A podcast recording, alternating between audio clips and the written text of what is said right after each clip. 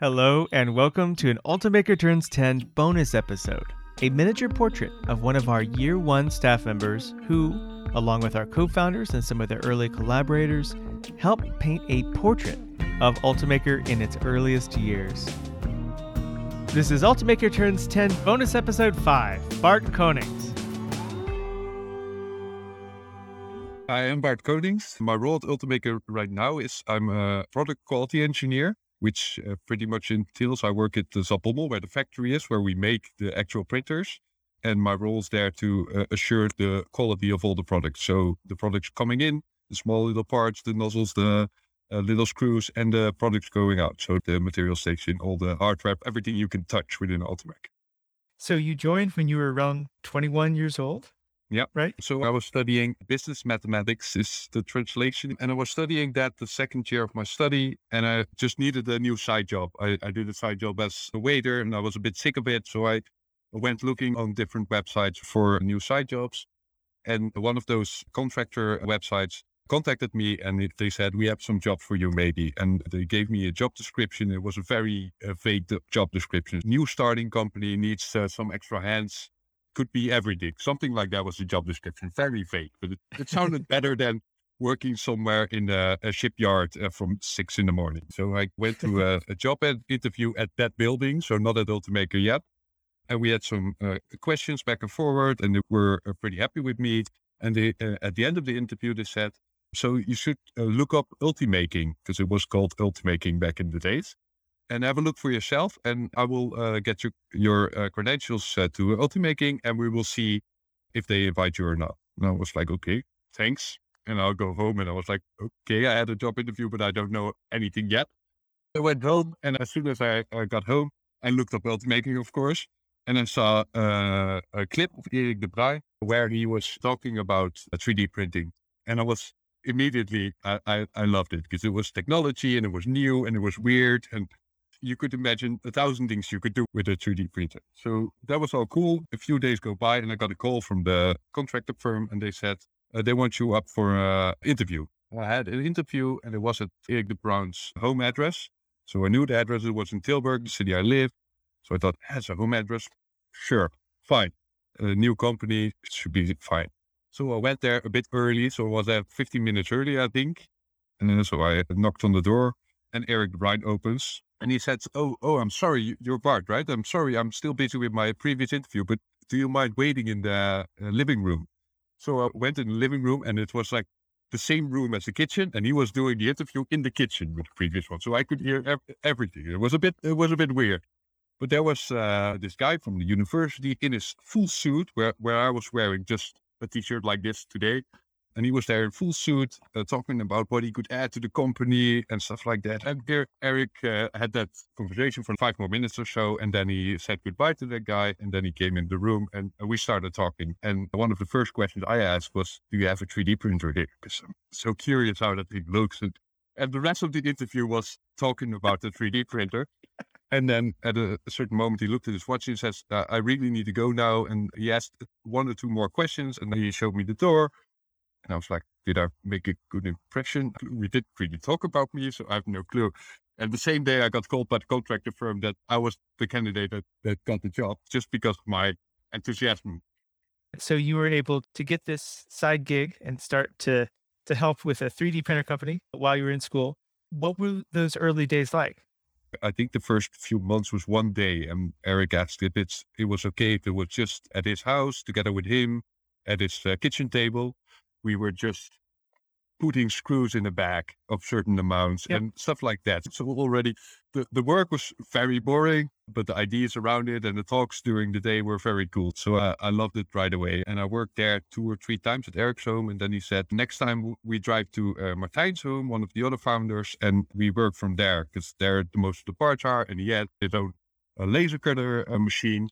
I drove together with Erik to Martijn and Elsemann. In Zaltbommel, and there in the garage, I think it was like 2 desks opposite of each other, and the 4 of us around those 2 desks and the laser cutter. And that was it basically in the beginning. For the first couple of months, it was mostly out of kitchens and that back room at Martijn's place. When did things move over to the first external site? I think it's around half a year later or something. Yeah. Harma was already there at that point, sometimes from home and sometimes from the office as well. And Marit already worked, but she worked from home and did something on the electronics. And at that point, as soon as we made some orders, it was like, I think 10 or 20 machines. Then the whole hallway would be full with boxes waiting for DHL to pick them up. So we needed something bigger. And then we got that little school building. The first time I went there, we went into the front room and it was really cold because the boiler wasn't working. And then he said, it doesn't really matter because we're not going to use this yet. And it was the front room. And then we went into a little side room. And this is our office. It was like twice the size of Martijn's. And that's here it's going to happen. And then we did a little roundabout in the rest of the building. And there was even a little swimming pool somewhere upstairs because there was a leakage and there was some rain falling down. And he was just, we just don't come here. And then it's fine. I don't know who said it, but I vividly remember that was the case. And it was like 2 or 3 months later that there were like 10 desks in that same place with our new R&D department.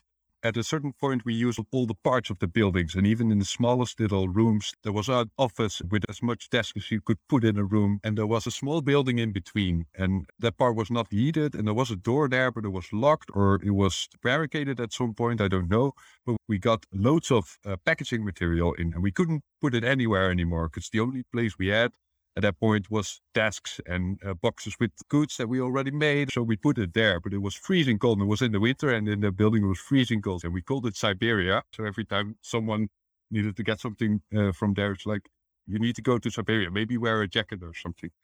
Half a year or 2 years later, within that same Siberia that we deemed like a rotten part of the building that nobody uses, there were like 2 full production lines with 18 people building like 50 printers a day or something.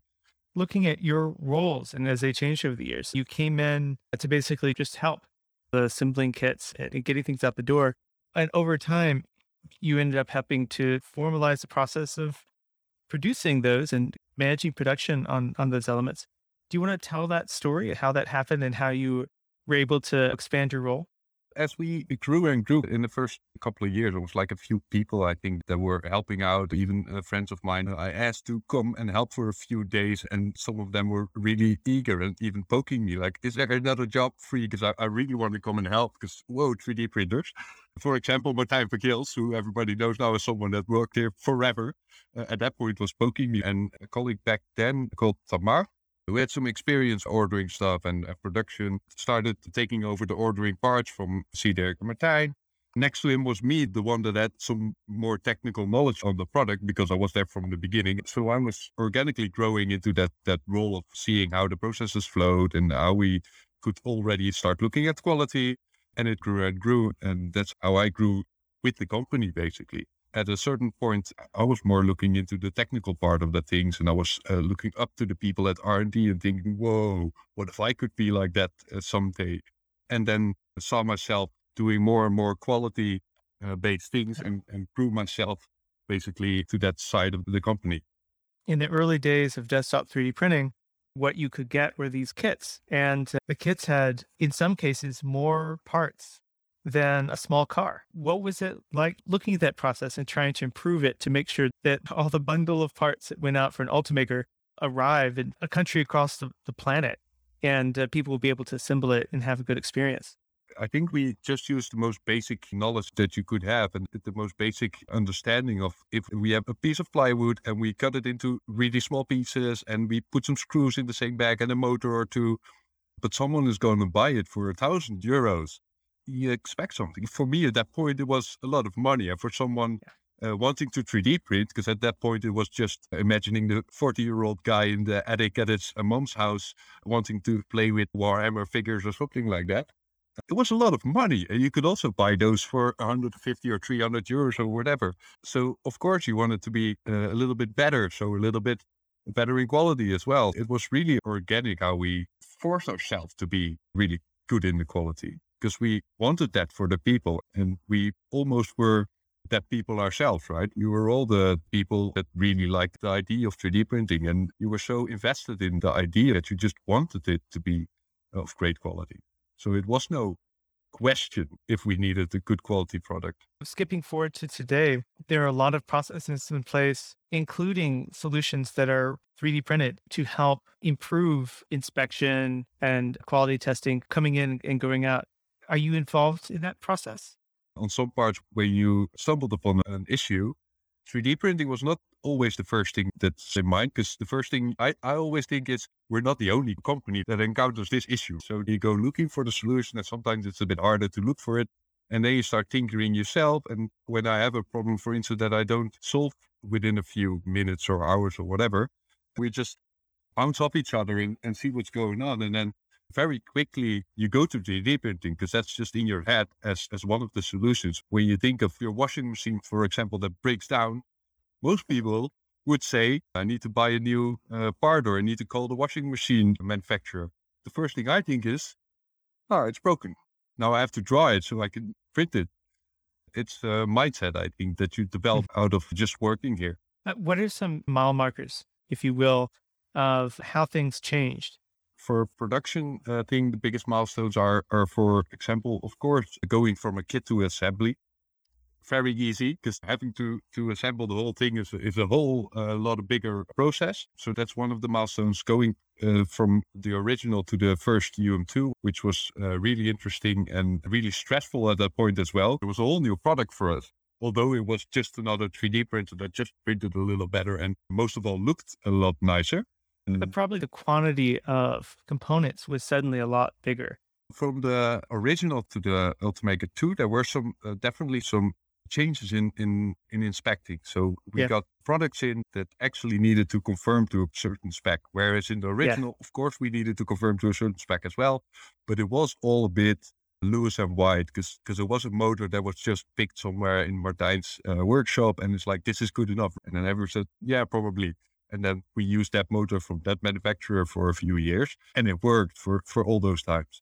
At the Ultimaker 2 Plus, we started thinking more and more about what would we get out of those single parts? And that made a big change in incoming control, for example, where we would, when a batch came in, take a few out of the batch and start checking if they were actually what we expected them to be, where we in the original did not really do that much. So that was a big change in process. And those changes came, of course, with a lot of extra workload that's not always accounted for in the beginning. So you think you go from an original to a UM2. When you looked at the thing, the building time was almost the same. You could even maybe get it a little down if you would build a lot at the same time. So the initial idea was, we can do it with the same or less people. But once you start and you see all these extra things coming in that we needed to check and stuff like that, you saw that we needed more and more people, although we were building the same amount of machines. So those were big changes. With the UM2 Plus, you saw that as well, but a little less. But as soon as we went into the S line, that was, I think, the biggest change, because there the tolerances of all the things became smaller and became more important and more important. And also the issues there became bigger and bigger, because a really small change in a part could lead to a really big issue in the end. So then what about some of the pre-assemblies when the Memphis factory started manufacturing in the United States? That was a scary time for us as well, because now all the things we did, all of a sudden we had to do the same thing somewhere overseas without really having control over it. But we were very lucky having Simon there, who was already very familiar with Ultimaker, of course. I think it went pretty smoothly from the beginning, which I didn't think so in the beginning. I was very skeptic about it, because I always saw the end product and always knew what was going on. And I don't say I always did it perfect and everything went perfect, but at least I knew what was going on. And from that point on, 30 to 50% of our product was just blind for me, which was scary in the beginning. In the end, of course, it was working and it was the right decision, but that was a scary beginning. Yeah. Yeah. I would love to see a floor plan of that farmhouse. Yeah. There are pictures. You know, everything got used. Yeah, it was so fun that the I don't know how to call it, the way of easiness and I want to say nerdiness of the way of working at that point was that now you have processors for everything and things in place, and you have to apply to some rules, and there are some even unwritten rules. And at that point, for example, a certain point it was like 30 degrees out. very hot, middle of summer, and there was no air conditioning in that room. So it went very hot inside, so almost unbearable. So what we did is we just carried some of the desks outside, sat outside in our shorts and our slippers, and we sat on our laptops working. We were just a few guys and girls that loved to work there and do our best, and we'll see how we do it. And of course, we get more professional, and everything is more set in processes. And that's also when you start seeing people leave because they don't feel connected to the company anymore that much. And I always thought I would lose that connection at some point as well, because I like the informality of a certain job. And I think I also fit way better in an informal workplace than a very formal workplace. But I'm still here and I still love it. I'm a product quality engineer in our factory, so in Zaltbommel. Fantastic. Thank you again to this week's guest. And in 2 weeks' time, join us right here for our next bonus episode. Don't want to miss any of this great content? If you haven't already, you should subscribe to Talking Additive wherever you listen to podcasts. And join the conversation by signing up for news and announcements at talkingadditive.com. Editing for this episode by Alexander Seuss. Our series producer is Hannah Gabrielle Tahini. Studio manager David Roberson. Music by Brian Scarry and Giulio Carmasi of Hummingbirds Custom Music and Sound. I am host and producer Matt Griffin, and thank you for listening.